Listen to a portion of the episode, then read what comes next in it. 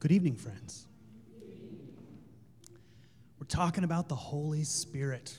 Fun stuff. Pentecost. It's amazing. This is the moment when it happens. And the Holy Spirit, you know, for us Anglicans, we don't talk about it very often. You know, there's a whole group of Protestants where this is their jam. it's Pentecost every Sunday where they hang out. And and that's all about like passion and all this really incredible stuff. But when we think about the Holy Spirit, what, what is it that the Holy Spirit does? Right? I mean, it's like, it's hard to kind of summarize what it is that the Holy Spirit, we know what it is. It's like Father, Son, and Holy Spirit, right? It's the other part of the cross, and we do the thing, and that's what it is. But what is it that the Holy Spirit does? And when we look at how the Holy Spirit kind of happens and then all the things that happen as a result, it's pretty easy to come to the conclusion that the fun part about the Holy Spirit is that it empowers you to do something that you couldn't do otherwise, right?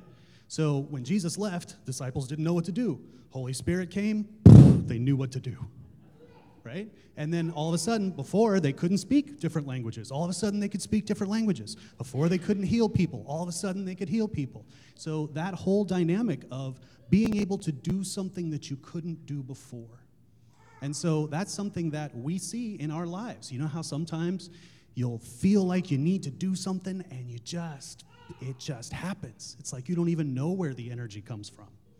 And it doesn't even feel like work. Hours can go by. And it's like, I don't, I can't believe I've been working on this for hours. That's the Holy Spirit interacting with us right now. It's pretty amazing. So, then how do we engage the Holy Spirit? Is the question. You know, I mean, the, for that group of Protestants, it's a pretty uh, extravagant process.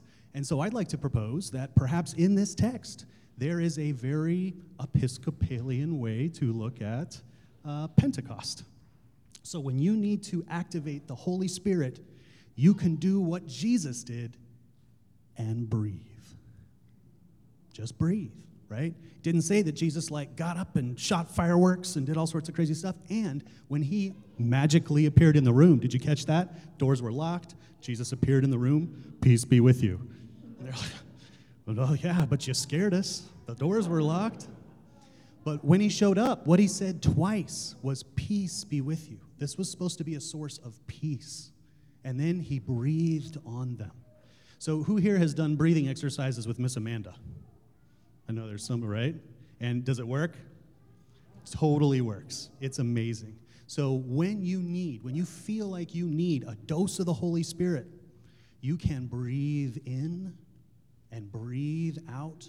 And when you do, when you breathe in, you can think about the Spirit entering you. When you breathe out, you can think about the power of God coming out of you.